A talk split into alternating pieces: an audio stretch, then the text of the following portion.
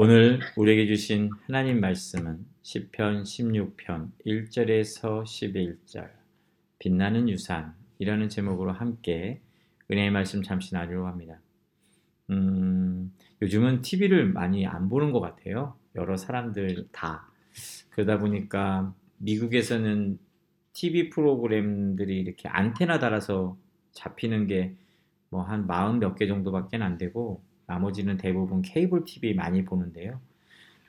그래서 이제 번들이라고 그래서 인터넷과 TV와 전화 이렇게 함께 묶어서 많이 파는데 요즘에 미국에서도 가정집에 전화 있는 집이 거의 없고 다 핸드폰으로 다 쓰니까 또 TV는 유튜브 때문에 또 스트리밍 방송 때문에 뭐 거의 맥을 못 씁니다. 그래서 케이블 방송도 요즘에 전부 다 경영난에 시달리고 있대요. 그래서 유튜브 보는 사람들이 거의 다예요. 미국도. 그래서 핸드폰만 열면 어르신들부터 뭐 아이까지 다 유튜브 채널을 보게 되어지는데요. 저도 어, 잠을 잠, 자기 전에 그리고 좀 시간이 나면 유튜브 채널 방송을 봅니다. 주로 단편이 있는 개그 프로그램이나 뭐 요즘은 개그맨들이 지상파보다는 유튜브 방송 하시면서 더 이게 재밌는 것 같아요. 제 코드에 좀 맞는 것 같아요. 그래서 개그 방송을 보면서 막 한참 웃던지 아니면 이제 제가 농구를 참 좋아하니까 키는 단신인데 그래서 NBA 하이라이트나 이런 유명 선수들의 에피소드를 좀 즐겨봐요. 어, 제가 농구에 매료되어졌던 거는 뭐 여, 러분들 가운데도 그렇겠지만 음, 마이클 조던 때문입니다. 어, 그가 정말 하는 플레이들이 너무너무 저한테는 감격스러웠고 와, 뭐 영웅이었으니까요. 최근에 마이클 조던이 전성기가 조금 이렇게 꺾였을 때에 있었던 일화를 한 음, 젊은이였겠죠. 그 젊은이가 영상을 잡아서 마이클 조던의 클래스를 소개하는 장면이 있었는데 예, 무톤보라고 하는 선수가 있었어요. 예, 그 선수가 얼마나 대단한 선수였냐면 키가 뭐 2m 10cm가 넘었 죠. 굉장히 큰 키로 NBA 역사상 블락슛이죠. 슛하는 걸 이렇게 블락하는 거 그게 역대 랭킹 2위인 선수예요. 예, 그 선수가 그 선수도 레전드죠. 그 선수가 신인이었을 때 이 마이클 조던을 한번 압도하고 싶었던 것 같아요. 그러다 그랬는데 처음 이제 맞붙으니까 마이클 조던의 그 기술에 자기가 속수무책으로 당하니까 나중에는 짜증 섞여서 반칙을 할 수밖에 없었나 봐요. 그래서 짜증 섞여서 반칙을 하고 나니까 막 자기가 분에 못 이겨서 씩씩거리는데 마이클 조던이 이렇게 free throw도 너무 잘 쏘니까 처음 거 딱 성공하고 났더니 옆에서 얘기한 거예요. 눈 감고는 못 쏠 걸 이렇게. 그랬더니 마이클 조던이 이제 얼굴이 딱 보인 거죠. What? What? 하더니 막 웃으면서 마이클 조던이 무튼 뭐 이거는 너에게 주는 선물이다. 어, This is for you 하면서 눈 감고서 자유투를 던져서 꼬리를 시켰어요. 그러고 난 다음에 웃으면서 그 무톤보를 바라보며 그가 어, NBA에 온 걸 환영한다, 애기야 이러면서 가는 거예요. 이제 그 장면을 딱 이렇게 보여주는데 아이 이제 큰 아이랑 보면서 와 저 사람이 황제인 이유가 저기구나. 또 정말 크레스가 다른 사람은 다르구나. 저는 압도라고 하는 단어를 너무 좋아하니까 저게 정말 압도하는 것이구나. 누군가의 조롱과 비난을 자신의 실력으로 압도하는 거. 누군가 얘기할지 모른다. 마이클 조던 목사님 타고난 재능 그리고 운동 능력을 가지고 있었으니까 가능한 것이 아닐까요? 그렇지 않은 것 같아요. 왜냐하면 마이클 조던이 굉장히 유명한 일화가 뭐냐면 원정 경기를 가는 경기장에서도 건물 관리인이 항상 마이클 조던 때문에 경기가 시작되어지기 이른 아침에 경기장을 오픈했대요. 그 이유는 마이클 조던이 항상 일어나고 나서 그 경기가 있는 날 원정 경기임에도 불구하고 자유투 연습을 했대거든요.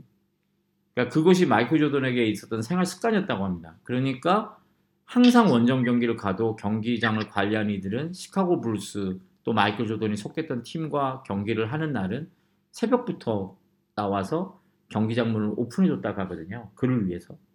그러니까 그가 타고난 재능도 있었고 타고난 운동 능력도 있었지만 노력하는 천재였다라는 것이죠. 그것이 그가 자기를 조롱하고 NBA 농구 선수들이 여러분 역사상 대단한 사람이 정말 많거든요. 지금은 킹 제임스라 불리는 르브론 제임스를 뭐 되게 각광하고 있는데 누군가가 얘기해요. 르브론 제임스와 마이클 조던이 누가 더 낫냐라고 얘기하면 그 논쟁이 항상 있었는데 그 논쟁이 데니스 로드맨이라고 하는 선수에서 이제 논쟁이 끝났거든요. 그게 뭐였냐면 현대 농구에서 마이클 조던이 뛰었다면 그는 매 경기 60점을 넣었을 거다라고 데니스 로드맨이 얘기해 줬거든요. 그러니까 그 정도로 비교가 안 될 선수다라고 얘기할 정도로 마이클 조던은 대단한 사람입니다. 그러니까 압도한 사람이었죠. 제가 이 이야기를 하는 것은 우리의 신앙은 어떤가라는 생각을 좀 해봤다는 거예요. 그 경기를 바라보면서. 누군가 얘기할지 모르죠. 아유, 뭐 기도한다고 뭐가 달라져? 그럼 우리는 뭐라고 뭐 승질부터 내질 않을까. 웃을 수 없는 이유, 나에게 어떤 공격이 다가왔을 때 웃을 수 없는 이유는 사실 어떻게 보면 내게 여유가 없기 때문은 아닐까. 또, 또 다른 측면에서 보면 내가 그만큼 단련되고 훈련하지 못하는 부족한 생활 습관을 가지고 있기 때문은 아닌가. 성경을 보면 음부의 권세를 압도할 수 있는 힘은 오직 교회만 주셨거든요. 그러나 아까 기도해 주신 우리 집사님의 말씀처럼 교회는 어느 순간부터는 세상이 교회를 걱정해야 되는 지경이 되어졌어요. 하나님께서 분명히 성경에는 그리스도의 몸이라고 했는데 교회는 그렇다면 교회를 바라보며 우리는 예수 그리스도를 보아야 하는데 현재 우리의 교회를 바라보면 세상을 압도하기는커녕 세상의 조롱거리에 이리 비틀 저리 비틀하는 너무 연약한 모습들을 보여주고 있다는 것이죠. 그러니까 제가 요즘 볼 때는 음부의 권세가 교회를 건드릴 필요가 없어요. 사실. 왜냐하면 가만 냅둬도 얼마 못 버티고 죽을 지경에 도달을 했거든요. 그 단면이 무엇이냐? 죄송한 말씀 드리지만 이 시대 30대들은 헌신하지 않으려고 해요. 네. 이 시대의 40대들도 교회를 바라보며 헌신과 봉사하는 것의 의미를 잘 알지 못해요. 목사인 저도 뭐 성도들이 저렇게 하는데 내가 혼자 있어서 뭐해? 라는 생각이 들 정도예요. 그러니까 우리의 지금의 모습들이 그리스도의 몸을 이루기 위해는 형편없이 메말라버린 지체가 되었다는 거죠. 얼마 전에 설교했었는데 한편 손마른 자처럼 우리는 그리스도의 몸에 붙어 있지만 결국은 그리스도의 몸을 불편하게 만드는 그런 지체로 메말라가고 있는 것은 아닌가. 이런 생각을 죄송합니다. 제가 목사니까 직업병이 있는 것 같아요. 마이클 조던을 보면서 저는 그 생각을 했어요. 그 잠깐의 순간을 보면서 우리는 참 한심하구나. 그리고 우리는 음부의 권세를 압도하기에는 주께서 권능을 이미 주셨지만 그것을 실천하기에는 연약하구나. 왜?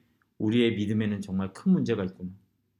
교회가 주는 그리스도죠 살아계신 하나님의 아들입니다라고 하는 고백 위에 세워졌으나 과연 그 고백을 진실로 우리의 삶에서 실증하며 살아가는 그리스도인들이 얼마나 되어질까? 라는 질문을 목사인 입장에서 던져보자면, 아, 정말 교회가 이렇게 되어질 수밖에 없었던 거구나. 그나마 지금까지 있었던 것은 믿음의 선배들이 뿌려놓은 믿음의 유산이 너무나 강력했기 때문에 우리가 그 반사이익을 보는 것이 아닌가. 그러나 이제는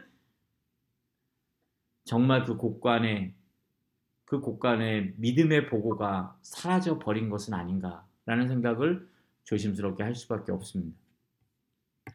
오늘 본문을 통해서 제가 여러분과 하고자 하는 이유가 바로 이거예요. 행복이 뭘까? 또 우리가 하나님을 믿는다는 것은 무엇을 의미하는 걸까? 그것을 통해서 우리가 얻게 되는 유익이 뭘까? 라는 이야기를 좀 던져보려고 해요. 이 이야기를 해야 되는 이유는 이 시대에 살아가는 그리스도인들이 말하는 행복이라는 것의 가치가 사실은 비성서적인 네, 성경이 말하는 행복과는 너무나 동떨어져 있기 때문에 우리의 믿음이 그 행복을 쫓아가다 보니까 어긋나 버렸고 또 그 행복을 추구하며 어긋나 버린 믿음은 결국 우리들에게 잘못된 신앙적 유산을 만들어갈 수밖에 없다라는 결론에 도달하거든요. 왜 이렇게 말할 수밖에 없냐면 지금 현실적인 이 시대의 교회의 모습, 신앙인의 모습 보면 사실 존경되지는 않잖아요. 네, 그런 상황이기 때문에 제가 구태여 증명하지 않으려 해도 여러분이 너무나 잘 알고 있는 부분이라고 생각을 합니다. 첫 번째 본문의 시작은 이렇게 되어져요. 하나님 나를 지켜주십시오. 내가 주님께로 피합니다. 근데 이 본문을 히브리어로 보면 샘조고는 그게 너무 잘 돼 있죠. 어, 원인과 결과절이에요. 그러니까 하나님 저를 지켜주십시오. because 왜냐하면 제가 당신 안에 피했기 때문입니다. 본문 샘조고는 그렇게 되어져 있어요. 이 히브리어 문장으로는. 그러니까 어떻게 되냐면요. 내가 보호를 받으려면 무엇이 선행해야 되느냐? 내가 하나님 앞에 있어야 된다는 것이거든요. 그러니까 내가 하나님 안에 있지 않는데 나를 보호해달라는 것은 사실은 이건 말도 되지 않는 거예요. 그러니까 이거는 되게 기본 중에 기본인 겁니다.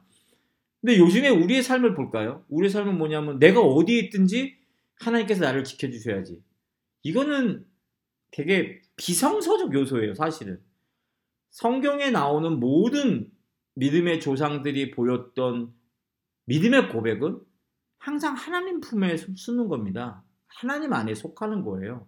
그것이 하나님께서 나를 보호해 주실 수 있는 근거가 되는 것이거든요. 내 아이가 내 품에 들어와야 제가 대신하여 죽을 수도 있고 대신하여 북구덩이에 들어갈 수도 있는 것이지 내 아이가 저 멀리에서 아빠 도와주세요 하는 것이 무슨 의미가 있겠어요? 도와주려고 해도 도와줄 수 없는 영역이거든요. 이렇게 얘기하면 그렇게 말하실지도 모릅니다. 하나님은 목사님, 목사님하고는 다르죠. 하나님은 전지전능하신 분이잖아요. 그러니까 말씀드리는 거예요. 전지전능한 분이어도 우주를 창조한 부신이어도 다윗은 그 믿음의 고백을 한 가지 알고 있었다는가요? 그게 뭐냐면 하나님 품에 있어야 내 생명이 보존되어질 수 있다라는 원칙을 기억하고 있었다고요. 그러니까 우리가 생각하는 믿음은 사실은 믿음이 아닐 가능성이 너무 높아요. 우리의 불신앙과 우리의 잘못된 태도들을 합리화시키기 위해 만들어낸 내가 만들어낸 믿음이고 내가 만들어낸 신념일 수는 있으나 성경이 제시하는 믿음은 아닙니다. 성경에 제시하는 믿음은 딱 하나예요. 하나님의 품에 있는 자, 하나님의 보호를 받을 수 있는 겁니다. 그것이 믿음인 거거든요. 그렇기 때문에 끊임없이 믿는 자들이 해야 될 태도는 뭐냐 하면 주님께로 숨는 것, 주님께로 피하는 것에 대해 익숙해져야 되는 것입니다. 내 난관이 부딪히고 어려움이 부딪혔을 때 하나님께로 나아가는 훈련이 되어 있지 않는다면 하나님께서도 어쩔 수 없는 것이 존재한다는 거예요.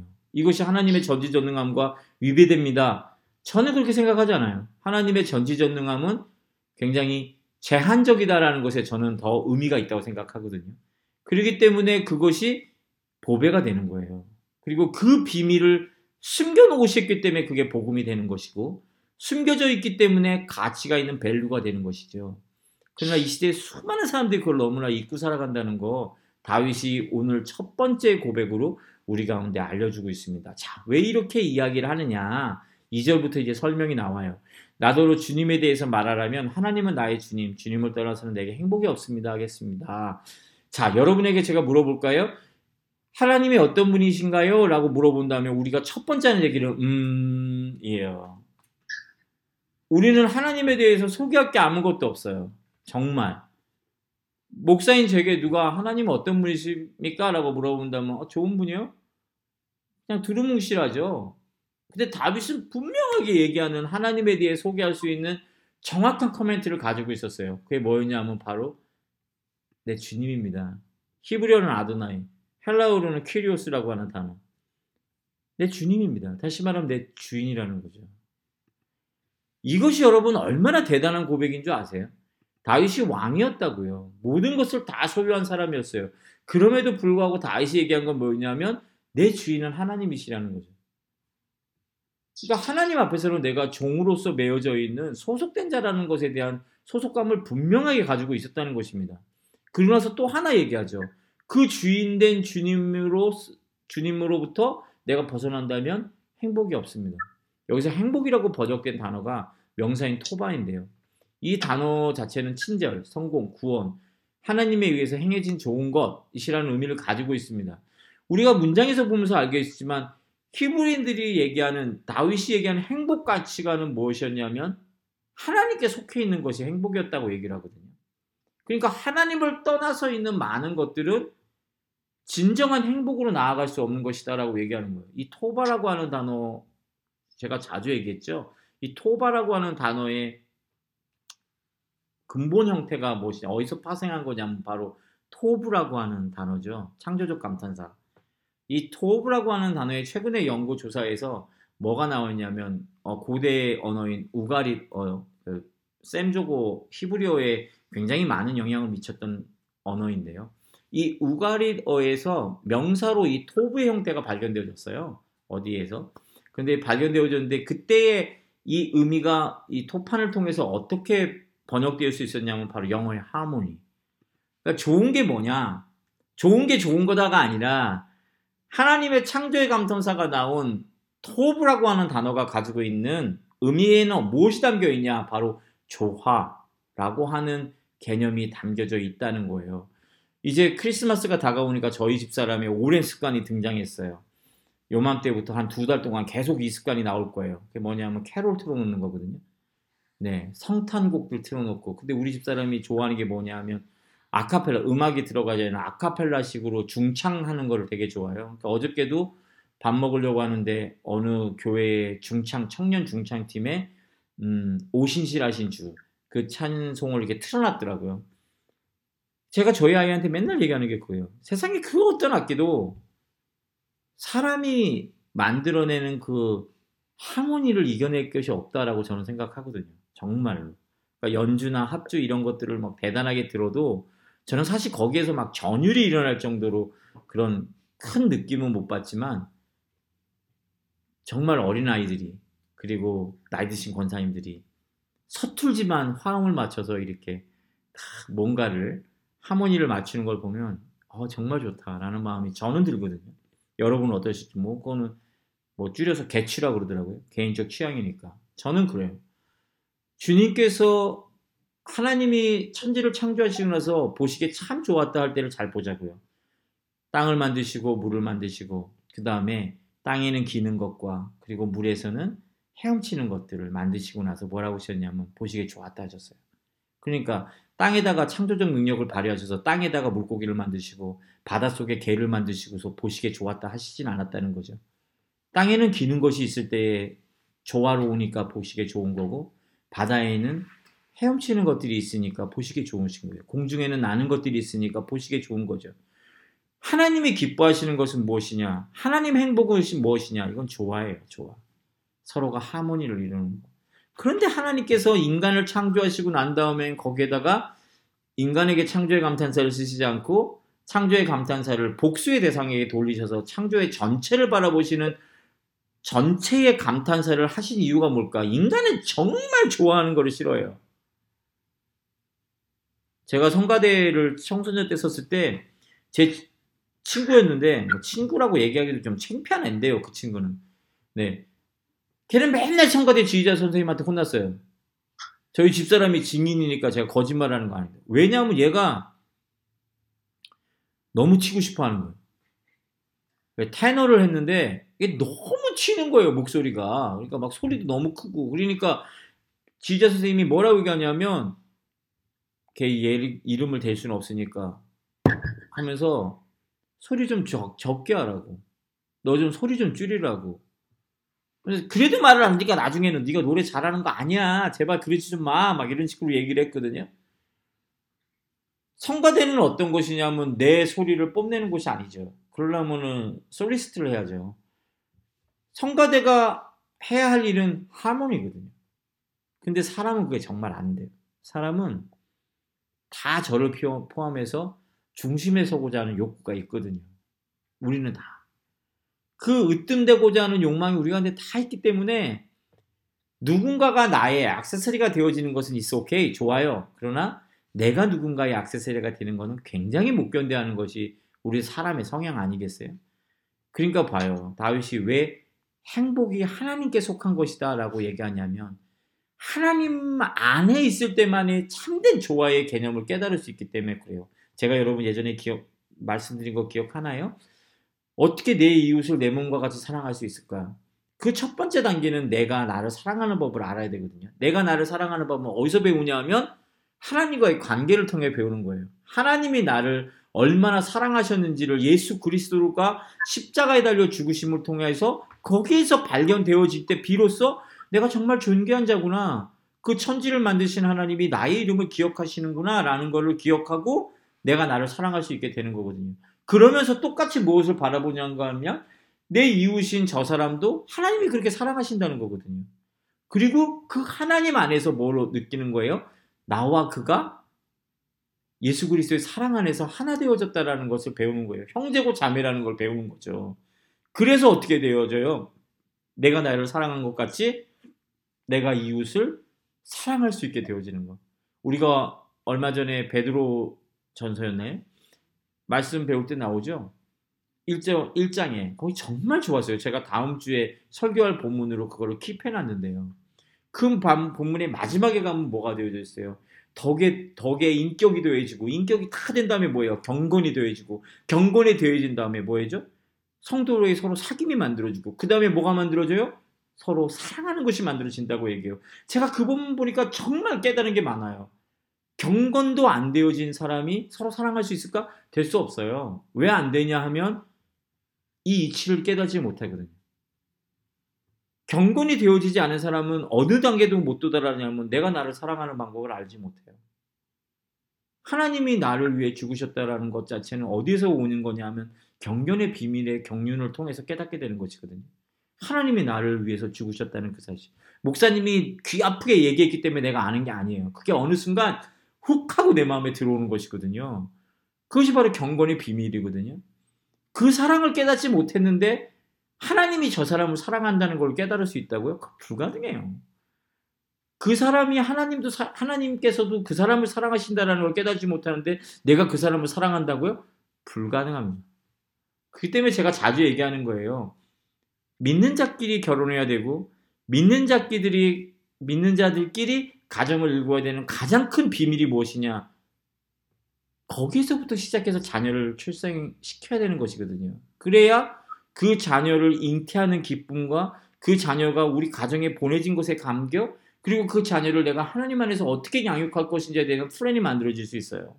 근데 자녀를 생산한 이후에 그 이후에 그 모든 것들을 해가기에는요, 인생을 통틀어서 100년이라는 시간이 주어져도 하나님이 나를 위해 죽으셨다라는 그 사실 하나를 깨닫는데 100년이 모자랄 수도 있거든요. 아무리 말해도 몰라요. 이것을 경험해 보지 않은 사람은. 네. 저희 아이가 얼마 전에 가정예배에서 그 얘기하는 거예요. 엄마 아빠가 그렇게 힘들게 하나님을 믿는 그 시간들을 자기가 인생을 살아보니까 알겠더라는 거죠. 그래서 고맙다는 거예요. 먼저 믿음을 갖고 자기를 낳아줘서. 어, 제가 그 얘기 들었는데, 막 가슴이 막 너무 막 뜨거워지는 거예요. 그것이 은혜의 경륜이에요. 그것이 신앙의 이게 유산이거든요. 여러분 꼭 그런 가정 이루십시오. 정말 자녀와 하나님 이야기를 할 수 있는 그런 가정이었으면 좋겠어요. 그것이 제가 정말 소원하고 바라는 가정의 참된 모습이거든요. 그게 행복이거든요. 그 행복은 결국 뭐예요? 좋아요. 하나님과 나의 하모니, 나와 내 이웃의 하모니. 그것을 깨달을 때 so good이라는 말이 하나님 입에서 터져 나올 수 있고요. 다윗이 얘기하는 것처럼 그것이 나의 행복이다라고 얘기할 수 있는 것입니다. 은과 금이 아니라 바로 그 조화, 가정으로서의 조화, 한 개인으로서의 조화가 이루어지는 것. 그것이 어디에서 이루어진다고요? 주님을 나의 인생에 하나님을 주인으로 여겼을 때 그때 이루어질 수 있는 것이다 라고 얘기합니다. 이것이 3절에서 더욱 뚜렷하게 구분되어져요. 땅에서는 성도들에 관해 말하라면 성도들은 존귀한 사람들이요 나의 기쁨이다 하겠습니다. 다윗이 어떤 사람이 왕이에요. 그런데 자신에게 주어진 백성들을 뭐라 부르냐라고 하면 성도라고 부릅니다. 그러니까 다시 말하면 내게 속한 내 것이 아니라 하나님에 속한 백성이라고 구분하는 거거든요. 우리 뭐 우리나라 정치 뭐 이런 거 얘기 들으면서 세종대왕 뭐 이런 거 얘기하고 진정한 민주주의가 뭐냐 백성이 주인입니다. 이미 다윗은 수천 년 전에 2800년 전, 뭐 2900년 전, 거의 3000년 경에 이 사상을 갖고 있었어요. 어떤 거 백성이 주인이다라는 개념은 아니었으나 그 백성이 누구의 것이냐라고 물었을 때 그것은 내 것이 아닌 군주의 것이 아닌 하나님의 것입니다 라고 하는 것에 대한 개념이 있었다는 거죠. 그러니까 왕은 그 하나님이 주신 백성을 잠시 잠깐 맡아 인도하는 청지기에 불과하다. 라는 개념이 다윗에게는 있었다는 겁니다. 이것이 좋아져. 왕으로서 하나님을 대신하여 군림하고 정복하고 다스리는 것이 아니라 하나님의 통치적 개념을 하나님의 의지를 자신을 통해 실천하고자 하는 것.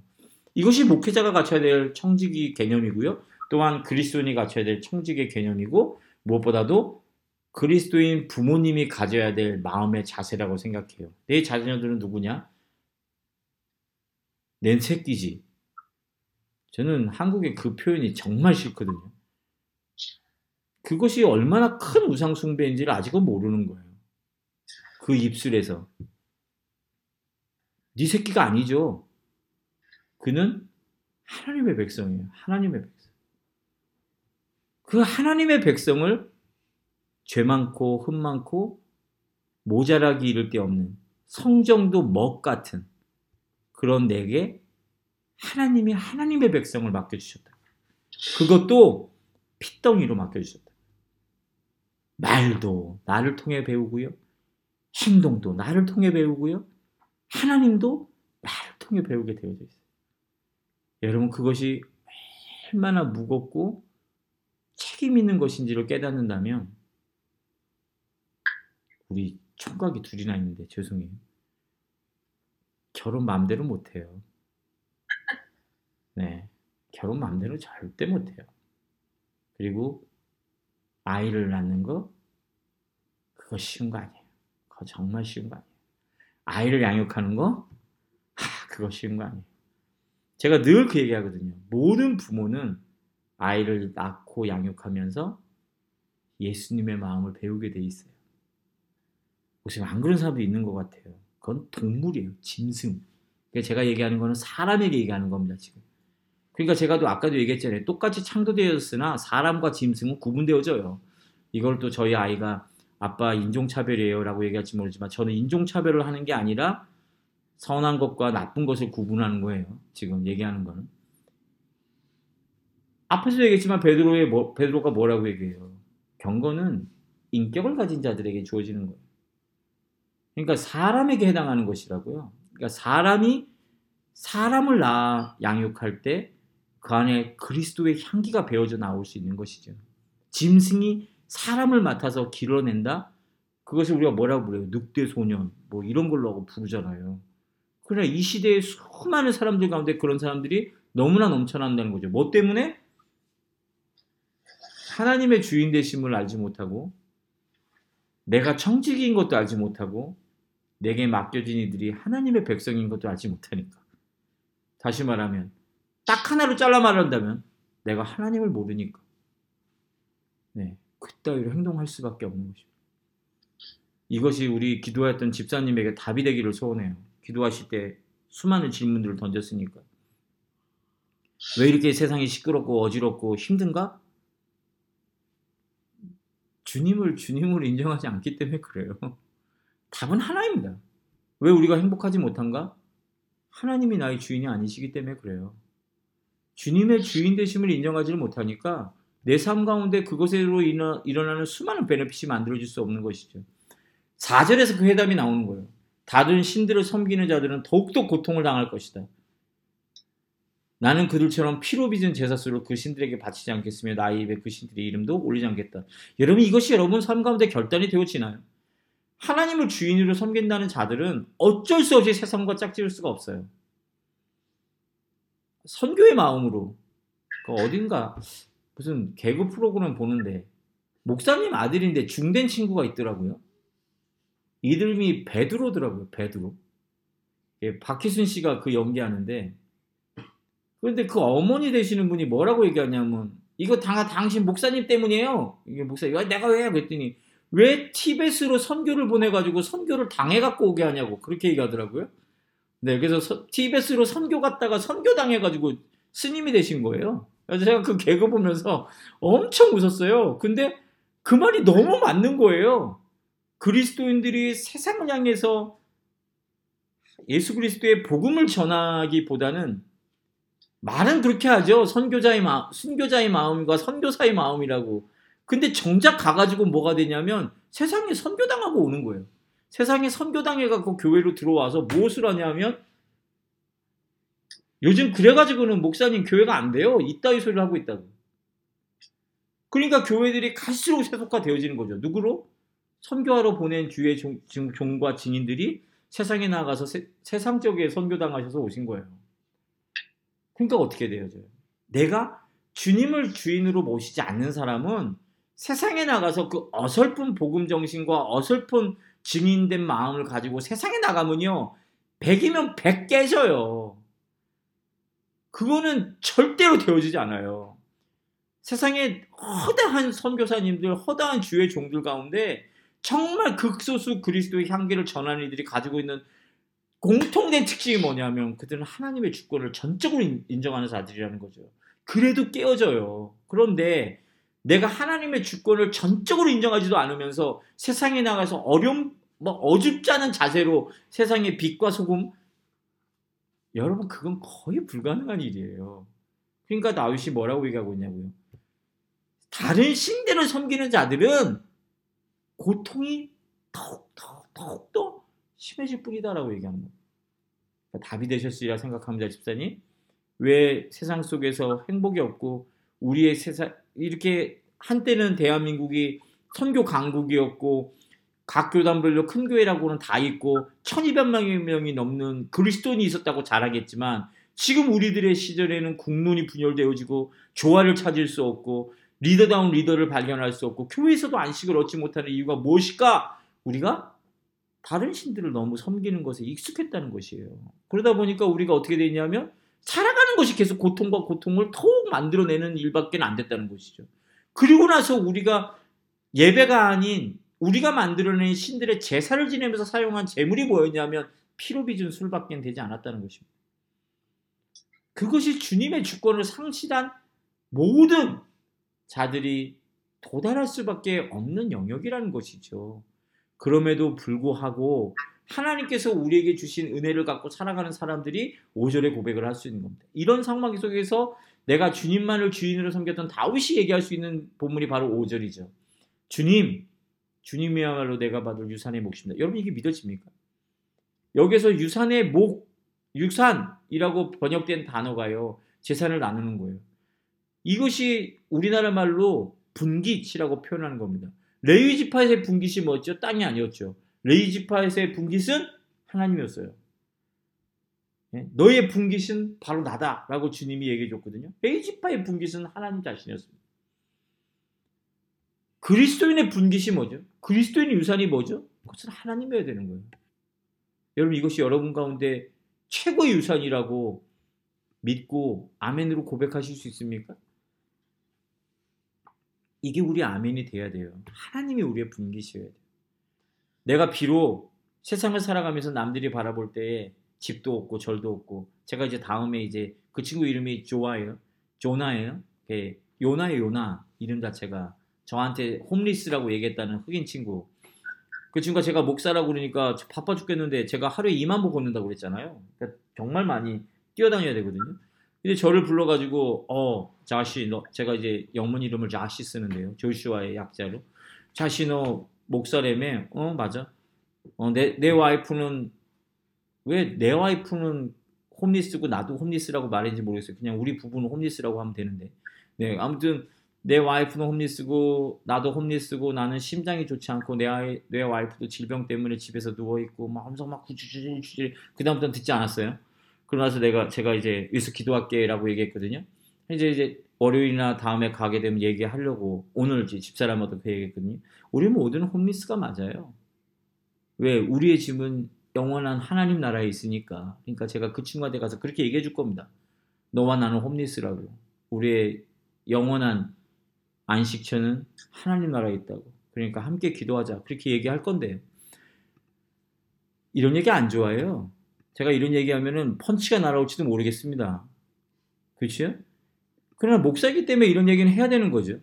정말 우리에게 필요한 유산이 뭘까요? 내가 필요한 복이 뭐죠? 그건 하나님께서 나의 책임자가 되신다는 거거든. 내 부모가 되신다는 거거든. 내 자녀의 부모가 되신다는 거거든. 이 시대 모든 부모들이 착각하고 있는 게 있어요. 당신은 부모가 아니에요. 죄송한 말이지만 그러면 당신의 자녀가 너무 불행하죠. 당신이 책임자로서 당신의 자녀들의 전부를 이끌어내는 울타리다? 그건 너무 불행한 겁니다. 저는 제 자식이 너무 불쌍해요. 그렇다면. 그럼에도 불구하고 제가 안심하고 감사하고 할 수 있는 건 뭐냐면 저는 그냥 육의 자녀일 뿐이고 내 자녀들에게 영혼의 부모는 하나님이세요. 저는 그것이 너무 감사하거든요. 그렇기 때문에 부족한 저에게 맡겨주셨어도 하나님께서 영적인 부모이시기 때문에 저들의 인생을 책임져 주실 것이라는 걸 믿는 것입니다. 그리고 그렇게 살아갈 수 있도록 아이들에게 빛나는 유산을 주기 위해서 힘써야 되는 것이겠지요. 베드로 전서에 세 번역에 어떻게 되어져 있습니까? 베드로 사도가 합니다. 여러분은 택하심을 받은 족속이요 왕과 같은 제사장들이요 거룩한 민족이요 하나님의 소유된 백성입니다. 모두 복수형이에요.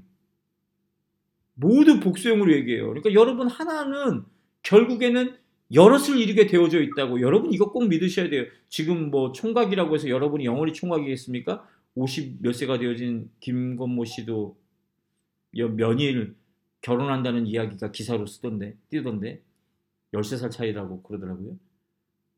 뭐 누가 알아요? 하나님의 은혜로 그래도 여러분 24살 차이는 좀 그러니까 네. 네. 다 12살까지만 네, 봐드릴 테니까 여러분께서 아무튼 하나님께서는 우리를 홀로 세상에 보내시지 않으셨어요. 우리나라 속담에 집신도 짝이 있대잖아요. 우린 집신보다 더 고귀한 자들이잖아요. 하나님께서 우리를 폐허로 만들어 주셨거든요. 그 폐허로 뭘 하는 거예요? 민족이 되고 백성이 되고 제사장으로 시작했으나 민족이 되고 백성이 되어지고 하나님의 거룩한 분깃을 이루어지는 삶을 살아가게끔 되었어요. 하나님 나라가 우리 가운데 이루어지게 되어져 있거든요. 그렇게 우리를 부르신 거예요. 그것이 우리 가운데 주신 유산이라고 베드로 사도도 이야기하고 있어요. 오늘 예배가 늦어졌기 때문에 제가 지금 겁나게 빠른 속도로 지금 말씀을 전하고 있습니다. 이해해 주시기 바랍니다. 자, 7절부터 그 유산으로 주어진 베네핏, 이익이 무엇이냐, 열매가 무엇이냐, 그리고 그것으로 준 우리의 참된 복이 어떻게 현실화되어지냐라고 얘기했어요. 7절이 정말 중요한 부분입니다. 주님께서 날마다 좋은 생각을 주시며 밤마다 나의 마음에 교훈을 주시니 내가 주님을 찬양합니다. 여러분, 진짜 우리 가운데 있는 하나님이 주인 되어져서 하나님이 우리의 분깃이 되어지면 주어지는 복이 뭘까? 제가 목사로서 고민을 해봤는데요. 예전에 우리 선배 목사님들은 부자가 된다. 네, 성공한다. 저는 그것도 믿습니다. 여러분 다 부자 되시고 성공하십시오. 뭐 그것도 하나님이 주시는 복임에 틀림없습니다. 그러나 정말 근본적 복이 뭐냐면 바로 이 7절에 나와요. 뭐냐면 날마다 좋은 생각을 주십니다. 와, 이게 쉽지 않더라고요. 제가 농담으로 얘기하는 것이 아니라 2016년, 17년, 18년은 저한테 지옥과 같았거든요. 제가 정말 죽을 때까지 잊혀지지 않는 3년일 겁니다. 이 시카고에서 보낸 3년. 그래서 시카고의 겨울이 저는 춥지 않았어요. 하도 열받아서. 네. 근데 뭐 역사상 가장 추운 겨울이었다 작년이 그렇게 얘기하는데 별로 안 추웠어요. 왜냐하면 진짜 열받아 있었거든요. 네, 항상 분노 게이지가 이만큼 상승해 있었어요. 네, 그냥 건들기만 하면 죽어. 막 그럴 정도로 제가 바짝 여, 약이 올라 있었던 시간이었어요. 그 3년이. 인생 전체가 힘들었지만 지난 3년은 특별히 더 힘들었던 시간이었던 것 같아요. 근데 이 시간이 왜 힘들었냐 하면 생각이 좋은 생각이 안 들어오라는 거예요. 여러분, 그게 얼마나 고통스러운지 아십니까? 잠도 안 와요. 생각이 바르지가 않으니까. 그러니까 생각이 많은 거예요. 근데 그 많은 생각이 다 뭐냐면 부정적이고 열받고 화딱지나고 이런 생각들이에요. 그래서 정말 원수가 우는 사자처럼 집어 삼킬 자를 찾아 두루 다닌다라는 말이 딱 맞는 말일 거예요. 생각이 바르질 않으니까요. 말이 바르게 안 나와요. 그래서 제가 그때 하나님 말씀 묵상하면서 뭘 했다고요? 입딱 치는 훈련을 했다니까요. 네, 입을 덜어 담가야 되겠다. 왜? 제 생각이 바르질 않으니까. 그 생각들이 입으로 고스란히 나오는 거예요. 너무너무 힘든 시간들을 보냈어요. 그 시간을 어떻게 이겨냈냐고 말한다면요. 제가 그 3년의 시간 동안 하나님의 참 예비하심이죠. 평생 만나지 못했던 멘토 목사님을 만났고 그분이 저한테 어떤 개인적 베네핏을 주고 다정다감하게 뭔가 저를 챙겨주셔서 제가 멘토라고 부르는 거 아닙니다. 어, 그 믿음의 선배가 걸어간 길이 내가 걸어가야 될 길이다라는 것을 믿기 때문에 제가 그분을 멘토라고 부르는 것이죠. 그러니까 여러분 착각하지 마세요. 그러니까 목사님이 이제 야, 어, 막 멘토 목사님 만나셨으니까 목사님 고단한 삶이 펴지고 그 멘토 목사님 잘 챙겨주시겠지. 개뿔 없습니다. 1년에 뭐 메일 한번 보내도 매일 답변 한번 올까 말까예요. 아무튼 그것 때문에 제가 막 그분을 멘토라고 부르는 건 절대 아닙니다. 멘토 목사님을 만났고 그분을 통해서 영적 훈련을 받을 수 있었죠. 그게 뭐냐면 아침에 제일 분주하고 바쁠 때 첫 시간을 하나님 앞에 드려라. 아, 그것이 저한테 되게 큰 변화였어요. 되게 힘들었어요, 사실은. 솔직히 말하면, 아, 막 안 하고 싶기도 하고요. 이게 율법주의 아니야? 막 이런 생각도 저도 들고요. 이렇게 한다고 뭐가 달라져? 왜냐하면 여러분 아시잖아요. 3년 동안 숫가사 교회가 또 얼마나 힘들었는지. 그런 걸 가르쳐 줬는데 불구하고 뭐 사랑하는 제자들도 교회 떠나고 뭐 그런 일들이 일어났기 때문에 제가 이런 것을 왜 해야 되나 라는 생각도 정말 많이 했습니다. 안팎으로 힘들었죠. 아무튼 그것이 제 개인적 습관이 되어졌고요. 그 다음 또 하나 습관이 뭐였냐면 비본질적인 것에 대해서는 그럴 수도 있지 하면서 넘기자는 거예요. 이게 정말 좋은 습관이었어요. 왜냐하면 제가 불평이 나오고 열받는 일이 딱, 딱 마주 돼야 할 때면 그냥 습관적으로 그럴 수도 있지 라고 얘기를 하니까 그 다음부터 평가와 비판을 하지 않는 거예요. 그냥 거기서 그냥 갈무리를 딱 하는 겁니다. 어떤 상황들이 딱딱 치면 열받지만 그것에 대해서 그럴 수도 있지. 그냥 그래 버리면 그냥 갈무리가 되는 거예요. 그러니까 그것이 생각으로 들어올 이유가 없는 거죠. 이것이 세포에 각인되어지는 데까지도 굉장히 오랜 시간이 필요했습니다. 그 다음 또 하나의 습관을 만들었던 게 가정예배죠. 네, 일주일에 저희도 요즘에는 일주일 풀로 가정예배를 드리기가 참 힘들어요. 제가 저랑 제 아내의 육체가 한계가 있어가지고 밥만 먹고 나 너무 힘들어가지고 그런데도 뭐 기도를 하면서 마무리한다든지 될 수 있으면 가정 예배를 드리려고 애쓰는 그런 습관들은 있습니다. 이렇게 하고서 3년의 시행착오를 저희 가족이 했죠. 힘들었어요. 그런데 변화가 일어나기 시작했습니다. 2019년부터. 그 변화가 뭐였냐면, 첫째, 정말 생각이 달라지더란 말이에요. 아침에 일어나서 하나님의 말씀을 묵상을 읽고 마음을 다지고 하루를 시작하고 하루에서 만나는 모든 비본적인 요소에 대해서 그럴 수도 있지라고 생각하고 하루의 마무리를 가족과 함께 제가 부모니까 적어도 제 아이들에게는 모범이 돼야 되잖아요. 그렇게 애를 쓰다 보니까 어떤 변화가 있느냐면 죄송합니다 이런 표현 정말 개똥 같은 일이 하루에 있었어도 그것을 통해 배우는 것이 있더라는 거죠. 그래서 제가 이 7절의 말씀을 전적으로 동의합니다. 주님을 주인으로 섬기는 삶을 살아갔더니 어떤 변화가 일어났냐? 날마다 좋은 생각을 주시며 밤마다 나의 마음에 교훈을 주시는 거예요. 그러니까 찬송이 나오게 되더란 말이죠. 찬송이 나오게 되더라고요. 제가 여러분한테 이렇게 기계적인 오로매티컬하게 뭔가를 인풋하면 아웃풋이 나오는 신앙들을 별로 좋아하지 않는 사람이 걸 여러분이 정말 잘 아실 겁니다. 그런데 이거는 automatic한 거예요. 정말 하나님을 주인으로 섬겼더니 그와의 relationship을 통해서 그, 그것도 그냥 relation에 deep relationship을 통하여서 내가 무엇이 만들어지냐?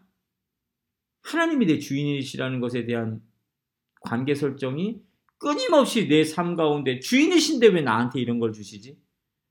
주인이신데 내가 왜 이런 사람들을 만나야 되지?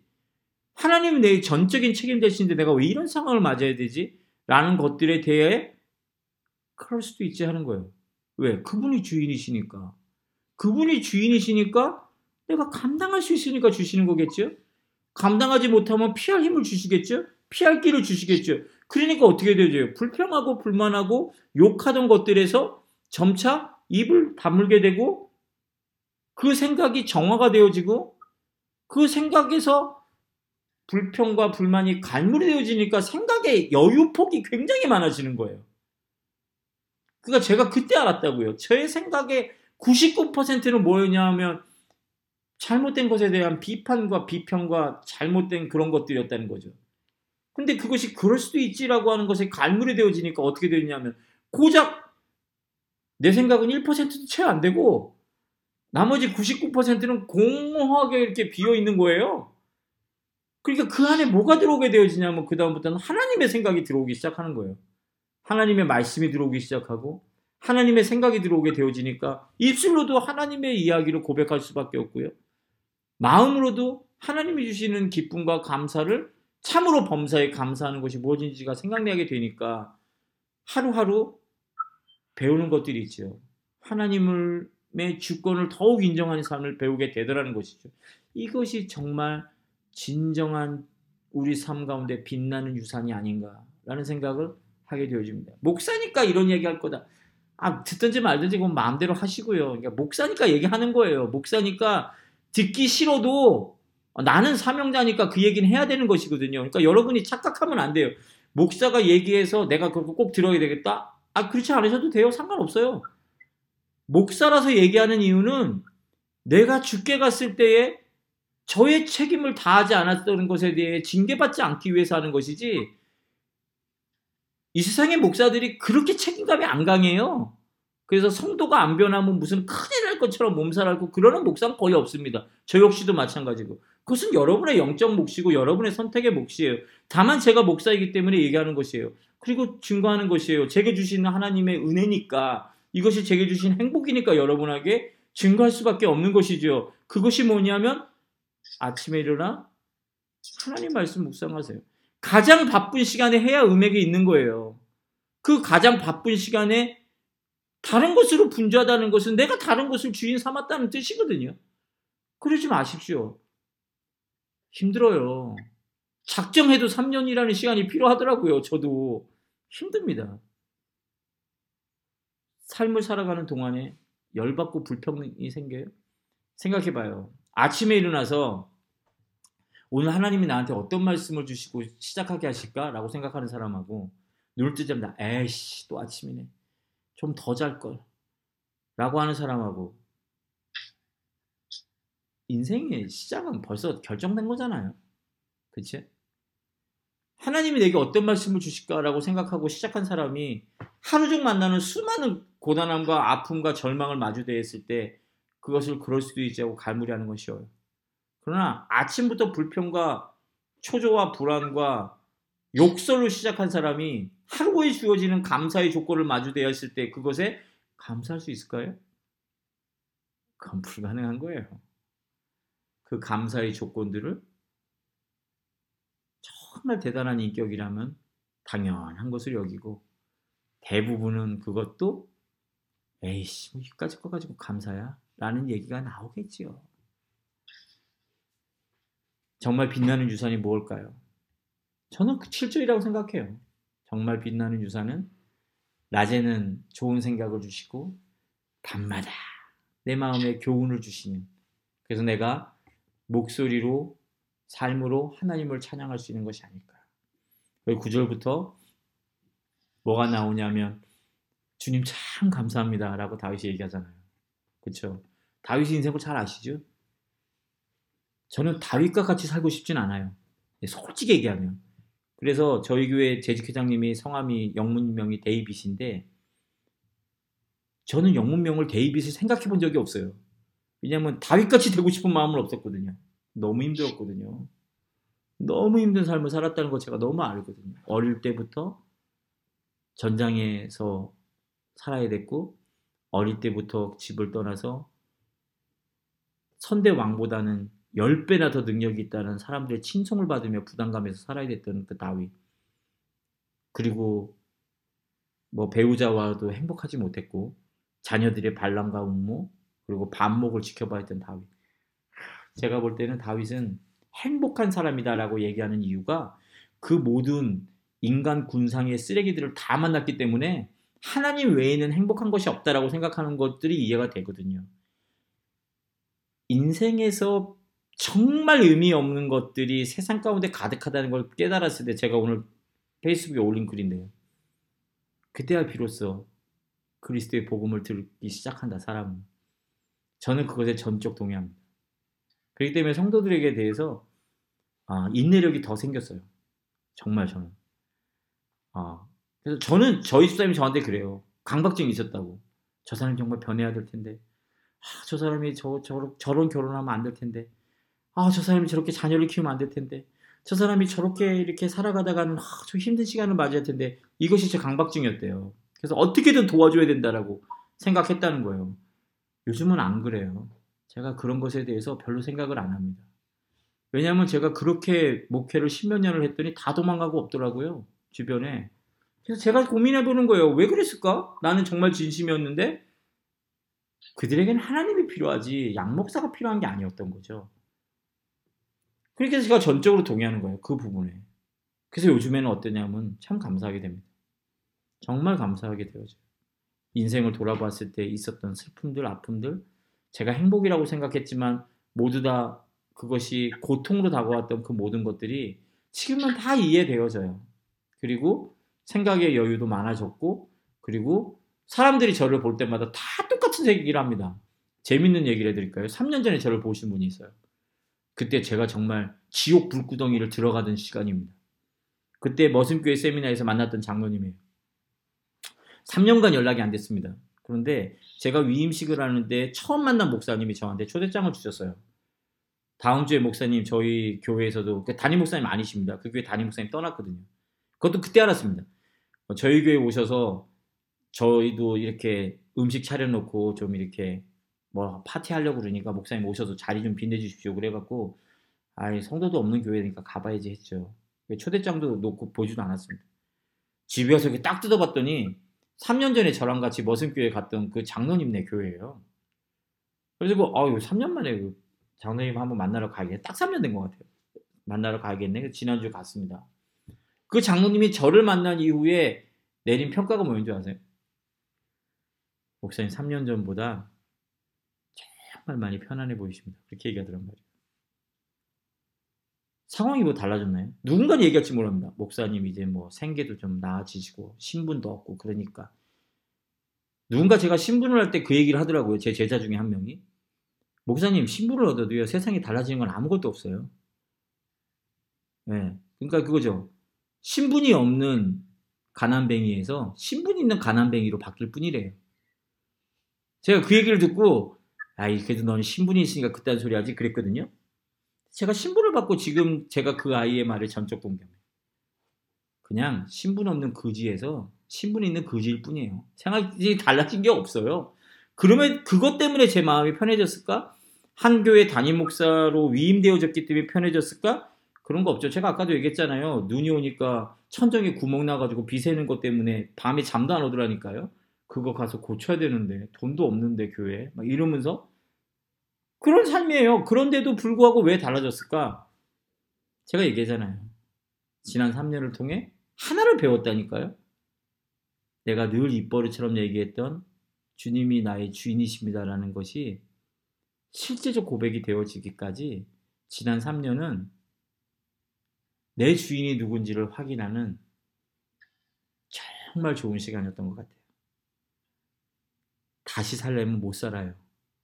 그런데 지금 돌아보면 그것이 정말 체질이었던 것 같아요. 제가 감히 비유하자면 원수가 욥을 넘어뜨리기 위해서 파놓은 함정이 저희 가정의 인생에서도 똑같이 있었던 것 같아요. 그 시간에 주님께서 저의 생명을 지켜주시고 그거 외에는 다 가져가도 된다고 얘기하셨겠죠.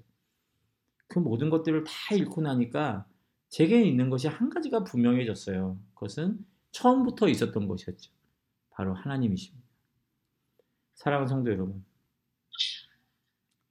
세상엔 버릴 것이 없어요. 하나님은 우리 모두를 자신의 생명을 다해서 자신의 독생자 아들을 희생시키면까지 우리를 살리시게 했던 분입니다. 그 하나님이 우리에게 나쁜 것을 주실 리가 없어요. 그런데 목사님 살아가다 보면 정말 오늘은 개떡 같았어요. 저도 압니다. 저도 알아요. 그런 경험이 뭔지. 제 아이를 보자마자 욕이 튀어나올 정도로 너무너무 오늘은 힘들었어요. 그런데 하나의 방금 이렇게 반대로 생각해 볼까요? 그분이 내 인생을 책임지시는 주인이라면 그 개떡 같은 상황에서도 의미를 찾아내야 하는 것입니다. 그 의미를 찾아내지 못한다면 문제는 무엇이 있냐면 내가 하나님과 relationship이 되어지지 않는다는 뜻이죠. 그건 제가 경험해 봐서 알아요. 하나님과 relationship이 되어지지 않는 상황에서는 그분이 주어지는 것의 의미를 알 수가 없습니다. 그것이 전부 다 개떡 같더라고요. 그러나 그분과의 관계가 회복되어지고 나니 매 순간순간이 좋은 것만 있지 않아도 그것의 의미를 조금씩 알아가게 되죠.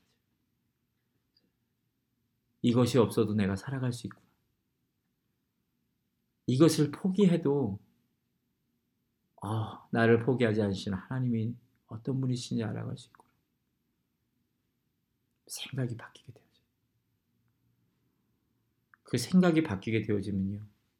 말이 달라져요. 말이 달라지게 되어지면요. 그 안에 복음의 씨앗이 자라게 되어집니다. 사랑하는 성도 여러분, 여러분의 삶이 정말 감사로 넘쳐나기를 소원합니다. 그러려면 살면서 행복을 느껴야겠죠? 그 행복은 오직 주님의 주님 되심을 인정할 때에 또한 내가 누군가를 책임져야 되는 그들이 내 책임이 아니라 하나님께서 부여하신 이들이라는 것을 인정하게 될 때에 내 안에 빛나는 유산이 발휘되어집니다. 모쪼록 그와 같은 깊이 있는 삶의 변화가 우리 가운데 생겨나 우리 입술을 통해 그리스도가 온전히 증거되어지시기를 간절히 축원합니다. 잠시 기도하겠습니다.